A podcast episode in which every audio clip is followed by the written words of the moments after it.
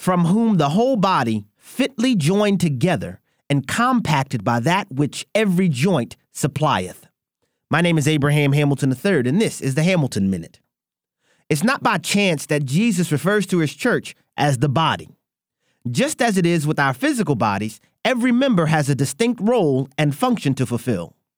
Unfortunately, in this era of celebrity Christianity, we've reduced the concept of ministry solely to what occurs in what is often little more than Sunday productions and performances.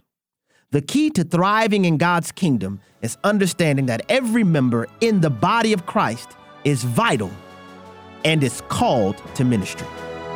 Listen each weekday from five to six p.m. Central for the Hamilton Corner, or visit the podcast page at A F R dot net for more from Abraham Hamilton the third, public policy analyst for the American Family Association.